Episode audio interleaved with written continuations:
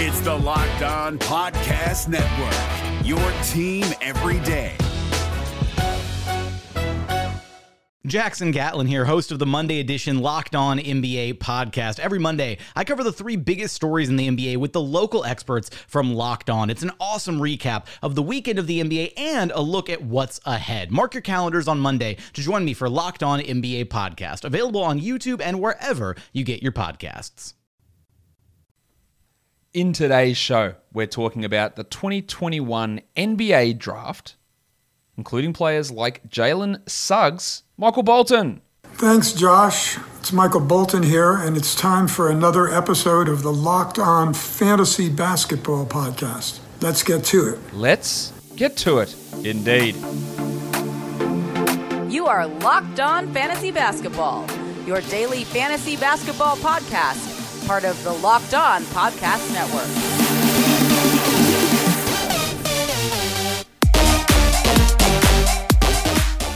Hello and welcome to the Locked On Fantasy Basketball Podcast brought to you by Basketball Monster. My name is Josh Lloyd and I am the lead fantasy analyst at basketballmonster.com and at Yahoo Sports Australia. And you can find me on Twitter, as always, at redrock underscore bball and on Instagram at Locked On Fantasy Basketball. Another show on the NBA draft. Last show you heard was my latest mock draft. So, hey, I'm sure you guys um, have opinions on that, so you can always drop those in the comments there or here. But now we're going to do another dive into six different prospects. Um, but today's show, I've got to tell you, is brought to you by Spotify Green Room. Download the Spotify Green Room app and find one of our locked on rooms over there. So we're going to be talking in just a moment to Cody Wright of the Draft Dummies, who's one of the hosts of the Locked On NBA Draft uh, Draft podcast. So, hey, let's bring Cody in right now.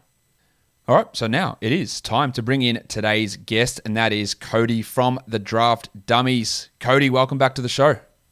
Yeah, thanks for having me back on, Josh. Really appreciate it, and excited to talk some hoops. We had uh, we had Sam on for a couple of shows last week. We've had Rafael Barlow on for a couple of shows last week. So we're getting another member of the Locked On NBA Draft podcast team on to talk about six draft prospects today. We'll talk about another six of those guys tomorrow. So Cody, let's just get straight into it and let's talk about Jalen Suggs.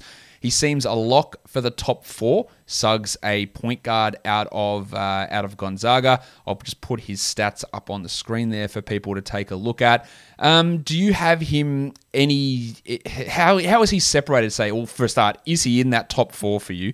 And how do you have him separated out? Is he like on an, an even playing field with Mobley and Green? Is he below them? Is he above them? Like, where where do you have sort of Suggs sitting in this group? Yeah, so I have Jalen Suggs at number four uh, out of those guys you mentioned. Uh, Cade Cunningham is a tier of his own. And then after that, I actually have Jalen Green kind of on his own tier. And then Evan Mobley and Suggs are the next tier for me. I do like the argument Suggs at three over Mobley just because of the position he plays. Um, I do think that you know wing and perimeter players are more valuable in the NBA than centers, but Mobley is an interesting case because he's so versatile. But yeah, you you gotta love Jalen Suggs. Uh, I'm here in Spokane, Washington, where Gonzaga University is. That I follow the team pretty religiously, and uh, he had such an amazing freshman year, as we know. And uh, but yeah, he he's at number four on my board at the moment. So he averaged just 14 points. He only hit a three a game. You know, almost five assists. The two steals is nice. The efficiency, you know, 60 true shooting is great. 25 usage. Most of the time when we're looking at these top level prospects, though, we expect them to be higher scorers. And I, I think you know the, the shooting numbers are okay, but he's not you know with a huge volume there of three pointers. Is this just because Gonzaga was so good that he didn't have to take on this on this larger role? So when we look at oh, 14 points, you know that's that's pretty low for a top prospect. Is that just that reason? Yeah, so there's a couple reasons. The first one is they play in the WCC. This was an historically great team. They were in a lot of blowouts. And two, I think it speaks a lot to Jalen Suggs' character, actually. He is a very team oriented player. You only really heard great things about his leadership and uh, the way he carries himself in the locker room. And watching every single one of their games, uh, he was not out there for himself. He was all in on what they were doing as a program, and it was an extremely talented backcourt, extremely talented team. And I don't, I'm not worried about his lack of aggression, averaging only 14 this year. I think it was because uh, he was so bought into what they're doing. I I don't anticipate him uh, ever, you know, stepping off the gas pedal on the next level. If he needs to be aggressive and shoot more and become more of a scorer, I think he'll do that. So let's talk about, you know, he, he's most likely, I would suggest, going at number three to Cleveland or number four to Toronto. So if he's headed to Toronto, how is the fit with him and Fred VanVleet? Because that's, you know, that's the other pro- the other guy who's going to be you know, entrenched in that backcourt. Uh, we'll start with that one. So how would he fit with a Fred VanVleet backcourt? I think it would be great. I know that Nick Nurse has talked about wanting, you know, some taller guys in the backcourt with Lowry and VanVleet and Malachi Flynn all being so small.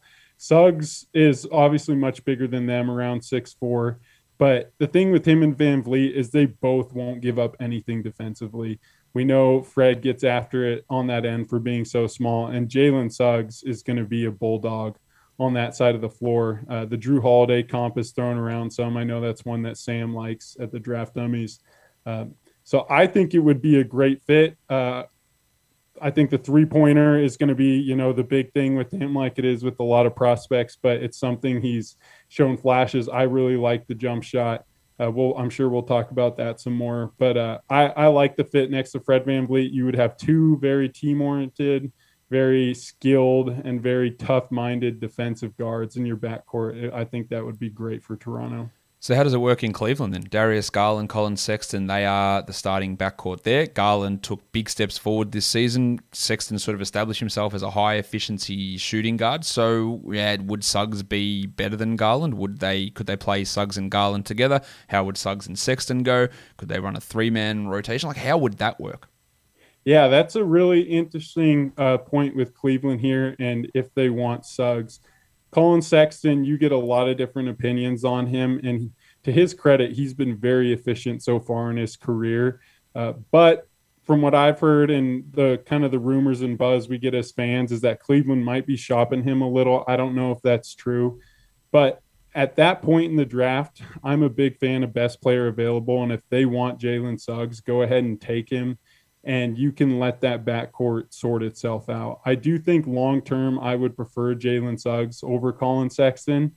Uh, that's just me personally. So if he's your guy, take him, and you know it will take care of itself. Whether it comes through trading or you know if they they run one of them off the bench for a few years. But yeah, if Jalen Suggs is your guy, you take him and and you make it work is his shooting good enough to be you know, a, a, guy that plays off ball for say 50 60% of the time yeah, that's that's going to be the thing with him is the the catching and shooting, playing off ball. He was 93rd percentile off dribble jumpers, and I don't think that's a fluke from last year. Uh, if you watch the film and watch him shoot, he is super comfortable off the dribble. His mechanics are very consistent. His base is very consistent. Uh, but yeah, playing off ball, if he were to play with a Darius Garland or anyone else, I know he can do it defensively. He'll be able to guard up.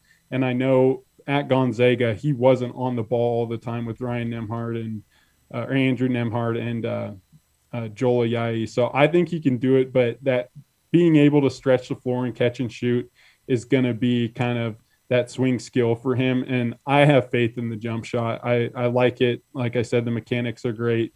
Uh, I, I believe in him too and his work ethic. And so I think he flashed enough this last year at Gonzaga to, to demonstrate that he'll be a capable shooter. I tell you what's flashed quite a lot, Cody, and that is Built Bar. Because those flavors are unbelievable over at Built Bar. Not only are these healthy bars for you, not the your standard traditional protein bar that tastes like something you scraped off the bottom of your shoe. These are bars that taste like a candy bar. What's your favorite flavor of Built Bar?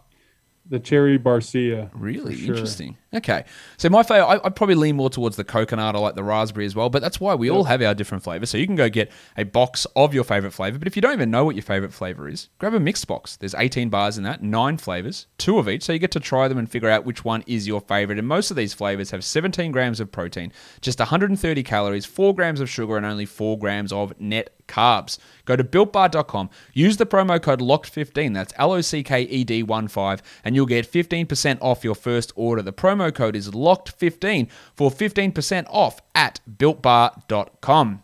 The NBA playoffs are right around the corner, and Locked On NBA is here daily to keep you caught up with all the late season drama. Every Monday, Jackson Gatlin rounds up the three biggest stories around the league, helping to break down the NBA playoffs. Mark your calendars to listen to Locked On NBA every Monday to be up to date.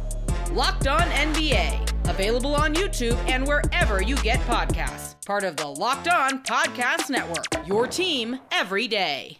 All right, so now it's time to move into another Jalen, which we're never going to avoid Jalen's in this draft, apparently.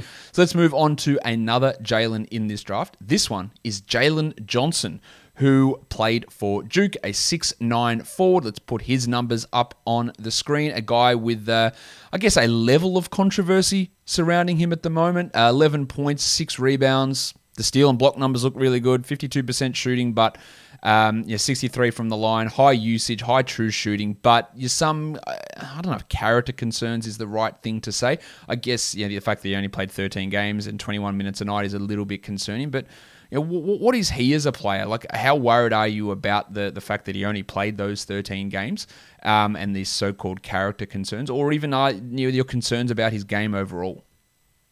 Yeah, so personally, I see both sides of the argument uh, for him, you know, foregoing the rest of the season, quitting the rest of the season, however you want to put it, uh, to focus on the draft. I get that there's a lot of money at stake, life-changing money for these young these young men and their families. And then I also get, you know, the argument, you know, finishing what you started.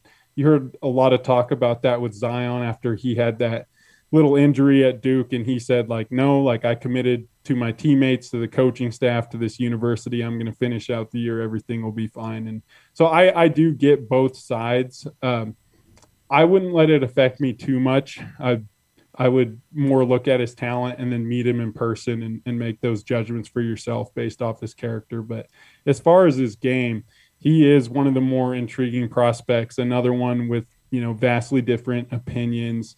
Um, I am not as high on him as some others, but you can't deny that he has the baseline physical tools. At six nine, over 220 pounds, moves really well, and uh, is very very athletic. So you can't can't deny that wing uh, profile there. So he shot 44% from three. So if you just look at those numbers, you go, oh, okay, well, that's excellent. Um, it was on under 1.4 attempts per game. He only made 0.6 threes. So how real is the shooting form for him? Because you know, we talk about that being a swing school. Defensively, I think he's going to be fine. Movement wise, fine. He's a pretty good passer, which we'll talk about in a second. But what's this shooting? Where are we at? Is it 63% from the line the, the, the issue or the 44% from three? Like which one of those is more real? Yeah, the the percentage from the line, no doubt. Uh, the three point shooting, like you said, he was eight of 18 on the year. So that 44% comes with a major caveat.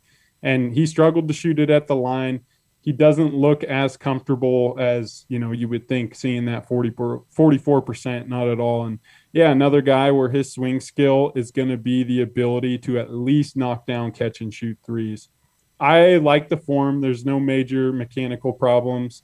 Uh, he's flashed putting the ball on the deck and getting to his spot some. It just it's going to come with consistency and reps, you know, over and over. And if you believe in him being able to knock down, I like his shot. Uh, I think he'll get get there to a respectable level. Then he's totally worth you know that that lottery pick because, like we said, with the physical tools, if the jump shot comes, he'll be a great steal for someone.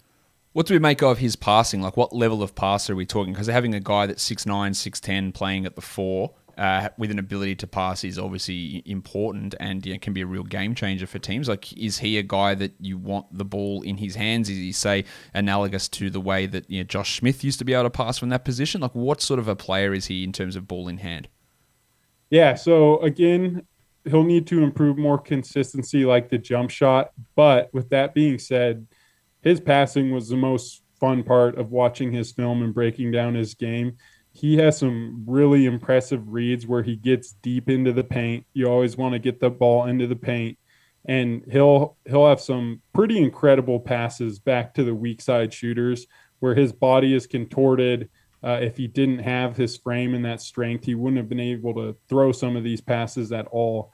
Uh, but some of his vision on them is pretty remarkable. Where I'm watching the film and I didn't see him seeing that play at all, and he'll make it. And so that's the most fun uh, I've had watching him and, and kind of learning about his game is that he does have kind of that unteachable factor for a 19 year old where he can recognize where the defense breaks down and he'll zip a pass out to an open shooter on time and on target. It just got to be more consistent. Sometimes he'll leave his feet on those drives and he'll be looking for someone and and can't find them and ends up with a silly pass, turnover, or travel or whatnot. But uh, I believe in his passing. I like the Josh Smith uh, name you brought up. Pretty similar with their size and their ability to get into the paint and then find the open shooter.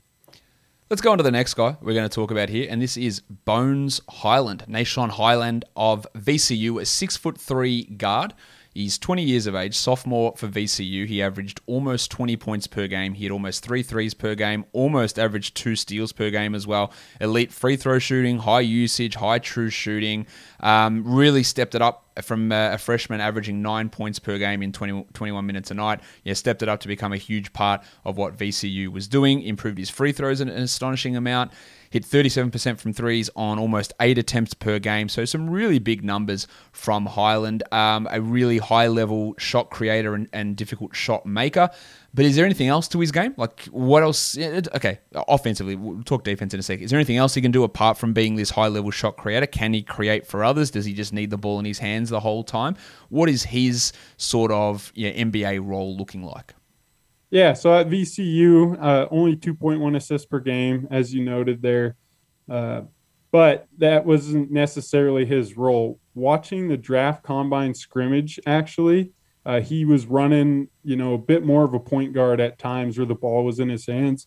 And he's got exceptional vision and passing, actually, in my opinion. So I think with more of an emphasis on creation for others, uh, he's going to be able to leverage that pull up shooting to get by guys and then find the open man. So I really like him at the next level, either as a combo guard or someone that's going to transition more into the point guard role. Uh, I I like his playmaking upside. I think he'll be, or I should say, I have no worries about it because he is more uh, point guard size and he's, he's 6'3", he's only 170 mm. pounds, so he's not particularly big to be a an NBA two. So you know, smaller than a, a Jalen Suggs who we talked about already. Um, yeah, a negative assist to turnover ratio is not a great thing. Um, but as you said, some uh, there's a lot of context with you know, the teammates and, and, what he's asked to do on this team. But what about on the other side of the ball? Defensively, he's generating two steals per game, so that uh, immediately just gets your attention. Is he a a guy that is a gambler to get those steals, or is he just a really good defender? Yeah, so he's kind of one of those interesting defensive prospects where he is sort of a high event player on that end of the floor. He does a really good job of having active hands, playing the passing lanes, disrupting ball handlers, uh, even just on fast breaks or out of bounds. He seems to be the guy that's you know throwing off the inbounder by acting like he's jogging back before he turns around and comes up with a deflection or a steal.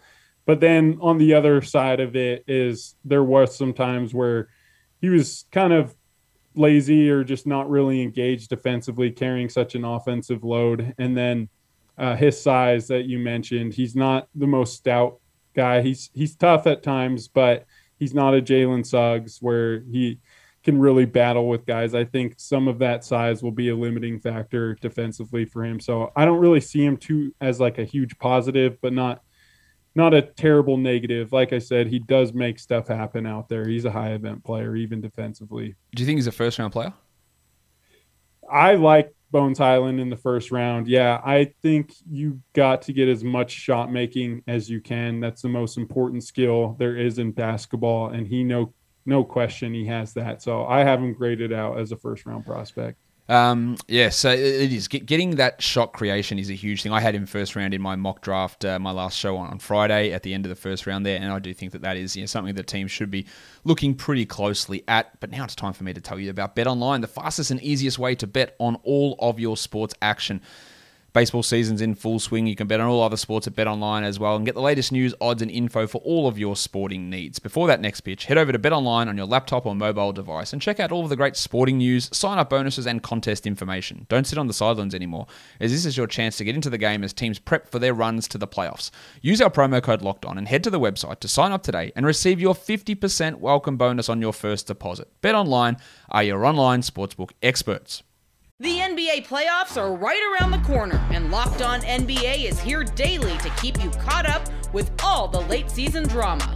Every Monday, Jackson Gatlin rounds up the three biggest stories around the league helping to break down the NBA playoffs. Mark your calendars to listen to Locked On NBA every Monday to be up to date.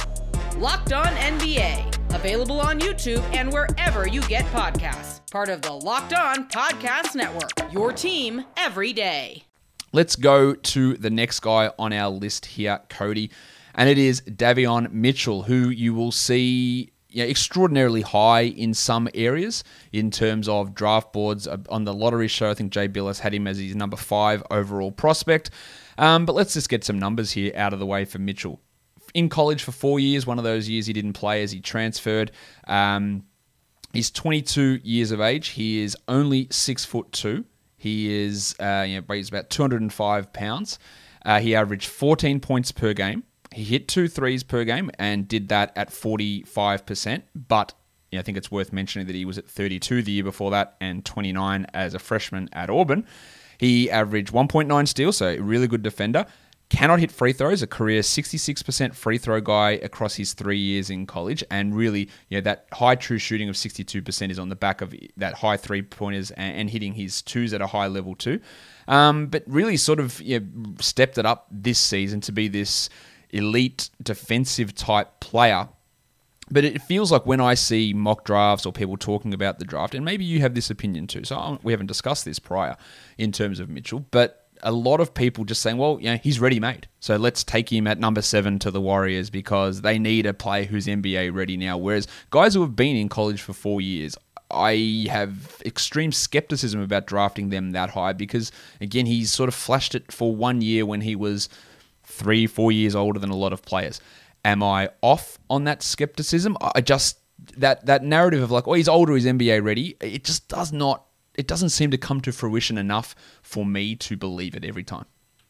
Yeah, I'm with you. I try not to buy into narratives. I try to look at each individual prospect and their skills and their context and their situations. And um, so it kind of depends on the player. You see a guy like Malcolm Brogdon come on, come in as a very, you know, seasoned college vet and step in right away and have a productive career. But for every one of Malcolm Brogdon there is out there, there's others that are have the same thing said. They're they're ready to play day one, but it doesn't work out because they're not skilled enough. They're already 22, 23 years old. So yeah, it, it's kind of dependent on the player. Uh, I'll just say this: I love Davion Mitchell. Uh, I do not like him as much as a lot of people that have him like top eight which there's quite a few, and that's fine. I get why, I get the arguments, but I do not like him quite that much. So, what about the shooting? Like, forty-five percent is is great from three. Like, it's astonishing, almost five attempts per game. If we looked at him after his sophomore season at Baylor, he hit thirty-two percent. You would have go, uh, the shooting's a real problem. Can't hit free throws still. Like, to me, the fact that he can't hit free throws across three seasons and he couldn't hit threes until this last year makes me think that you know these five data points versus one would tell me he's not a reliable shooter. But you, maybe you have a different thought of that. No, I'm with you 100%. Uh, I think you gotta, or we'll have to see how it shakes out in the NBA to get, you know, a more accurate representation of a shot. I hope that it's real improvement. I hope he continues to shoot you know 40% from three. He's not going to shoot 45% but i'm with you. We have multiple seasons. If you look at the data as a whole and it, watch the film the tape as a whole uh, he is not as good of a shooter as he demonstrated for this you know 30 something game season this year uh, and the biggest indicator of that for me is the free throws i wish he would have shot over 80% this year but he's still struggling to make the freebies at the line uh, i need to see you know that level of shooting for a longer period of time before I give him credit for it. So he's going to come in, you know, with his calling card being on defense. He showed some improved passing last season, but you know, when we look at that sort of a, a player who is quite small, yeah, how does he guard NBA players at his size? Is he a player that can come in and have a Patrick Beverley level defensive impact? And is that worth a top seven, top eight pick? Like, is, is he that good of a defender? Like, where where are you sort of positioning him in the draft? Because he's all over the place. And yeah, whenever I because I did my yeah my first mock draft and didn't have him in the in the lottery, and people were you know, upset about that. Um, and then in in my latest mock draft, I had him just sneaking in at number fourteen. Like, do you think that that's fair, or you just like no? Like at this age, at this size, with this shooting concern, I'm not even you know, sure he's a lottery pick. if you buy the shooting being solid, maybe not 45%, but if you buy him shooting, you know, 38% from three, I have him, I'd say up to like the 10, 12 range, but I'm not so convinced about that, especially uh, off the dribble over multiple seasons. So I, he's kind of fluctuated for me generally between 14 and 20, depending on how I'm feeling again, people sometimes at this age and with this skill set can develop into good NBA players, and Brogdon's a great example of that. But yeah, the history of that tells us it's just not all that likely. So you know, the shooting is going to be huge, but and there are going to be teams, and uh, I'm looking. You know, if Washington was at pick eight, they'd definitely be someone who would be interested in uh, in getting him. I, I would imagine um, teams may overreach, and it is something just to, to keep an eye on. Let's move on to the next player now, Miles McBride.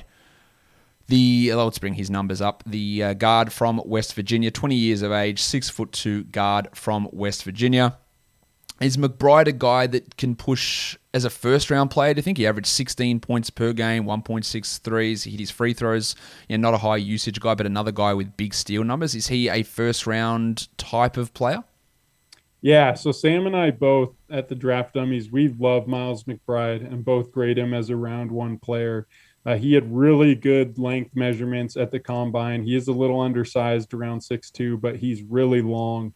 And, you know, we were just talking about Mitchell and how tough he is defensively. McBride is right there with him as just being a, you know, a beast defensively. He can guard guys bigger than him using his frame, his strength, his length, and just his quick hands and, and defensive IQ. So I really like Miles McBride, similar to Mitchell here in that the the three point shot how much do you trust the, the, numbers from last year really depends on how high you have him yeah, at least he was able to pair that improved three point shooting with improved free throw shooting as well. And honestly, when right. you get that sort of combination going, it is a little bit more trustworthy. So he went from a 75 free throw guy to 81 between his freshman and sophomore year, and his three pointers went from 30 to 41. So getting that improvement, that's like the Brandon Ingram special. That that is a little bit more um, comforting.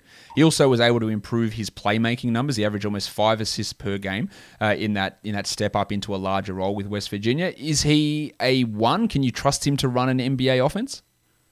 Yeah, I think at times you can. I don't know if he's anyone's long term answer at the one. I don't know, you know, if he had more Sharife Cooper in him playmaking wise, then yes, but he doesn't. But we've seen teams roll out, you know, smaller backcourts as long as one of them, like Toronto comes to mind again, at least one of them can guard up and is really tough defensively and then can knock down, you know, shots and keep the the defense honest by being able to spread the floor a little bit. So I could see him being more of a combo guard uh, than being like the engine of the offense.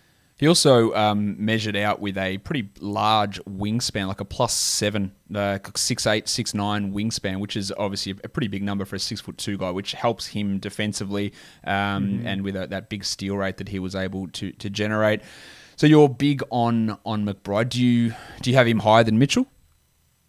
Uh, I do not have him higher than Mitchell at this point, but it's that's an interesting little case study. If you break them down, I could see if if someone had McBride higher than Mitchell, being that he's younger, the shooting seems uh, more real to me at least. I could I could see the argument for someone having McBride over him, but the the one thing I love about Deuce too is when you listen to Bob Huggins or teammates or anyone talk about him.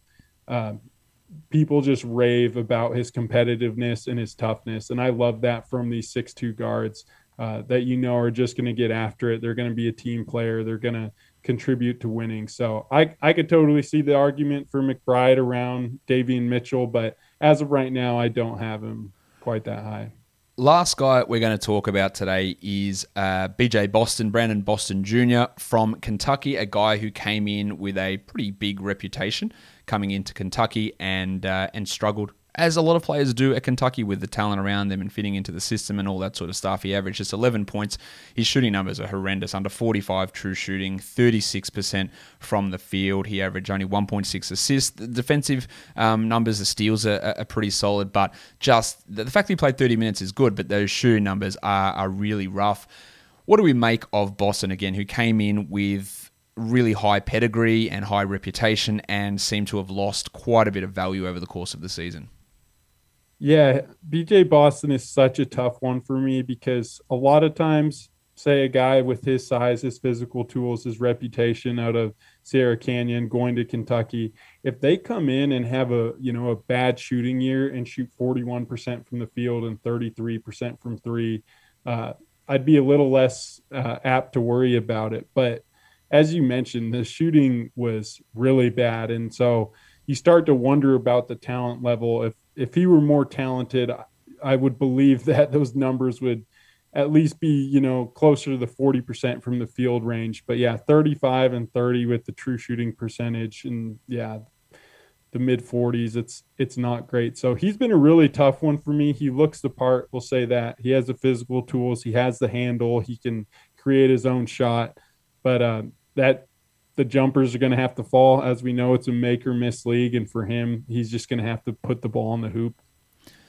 So a, a guy that you know, you can tell me this is right or wrong, but you know, in terms of those shooting numbers, that who, who looks the part like a Cam Reddish, yeah, who's never really been able to put that shooting together. Is that a fair a fair comparison in the terms of the way that they play, or you know, Reddish is probably almost definitely a better defender than Boston um, and and a higher level prospect at, at this point. But is that shooting concern pretty similar? Yeah, I actually like that little comparison there. Yeah, because that was the thing with Reddish too. He shot really poorly at Duke, and I don't even think it was close to this poorly as BJ Boston did. Um, but yeah, the the upside there them is their physical tools and Reddish has really bought in on the defensive end and that's kind of what I have for BJ Boston. He's going to have to buy in on that end completely and hope and wait and work for that shot to come around. If not, then it's going to be a, a major uphill climb for him. Can he pass? Yeah, he's got a little bit of playmaking to him, especially if you go back and watch the AAU and uh, high school days. He he does have that. The numbers weren't great for him at Kentucky in that field or in that area as well.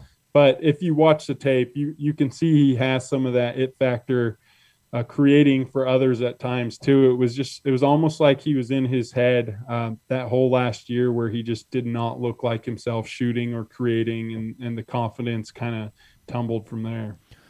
Yeah, he is a, an interesting prospect. The people are going to take that flyer on just because of his um, measurables and pedigree. But yeah, similarly to guys like say Nassir Little, who came in with that sort of hype, he fell down in the draft board. Guys like Bol Bol, who fell down as well, despite productive seasons for different reasons. Like he's just that name, but that doesn't always mean that they get picked particularly high. Do you think that he's got a chance of a first round uh, selection? I bet someone takes him in the 20s, um, if I were to guess, because there aren't too many six, seven guys that have shown that they can create and uh, create separation from their defender, knock down difficult shots. And it's not like his mechanics are broken at all. I mean, all of that part checks out and it's fine. So I would think just the size, the physical tools, and the flashes, someone will take him in the first round. Cody, that's going to do it for us for today's show. So tell everybody where they can find you on Twitter and the stuff that you guys are doing over on the Locked On NBA Draft podcast and just general information. Yeah, so be sure to follow us on Twitter at Draft Dummies. Sam does most of the work there, uh, but he does an awesome job providing content on Twitter. And then be sure to listen to us on the Locked On NBA Draft podcast. We also have the other hosts doing the other dates, like Raphael, who Josh mentioned already. Uh, be sure to check us out. We're doing great work. This is the peak of the draft season as it approaches. So at the end of July. So be sure to listen to us there and follow us on Twitter. Well, Sam will be back on the show. Not Sam. Sam was on uh, a couple of days ago. Uh, Cody will be back on the show tomorrow to talk about some more prospects, including Sharife Cooper from Auburn. So make sure you're getting ready to see that. And the best way to make sure you don't miss an episode is to subscribe. Apple Podcasts, Google Podcasts, Stitcher, Spotify, the Odyssey app, but on YouTube. Go and hit subscribe down in that corner down there. Flick the bell, thumb up, leave a comment. Guys, we are done here. Thank you so much for listening, everyone. See ya.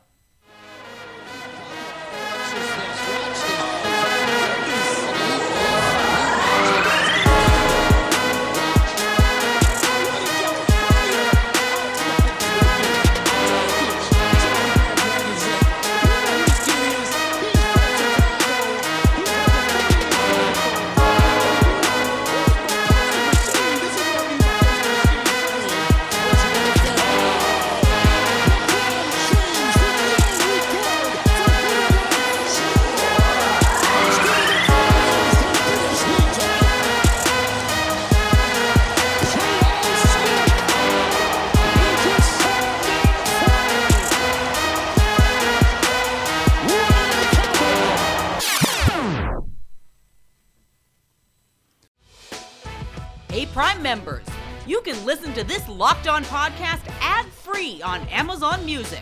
Download the Amazon Music app today.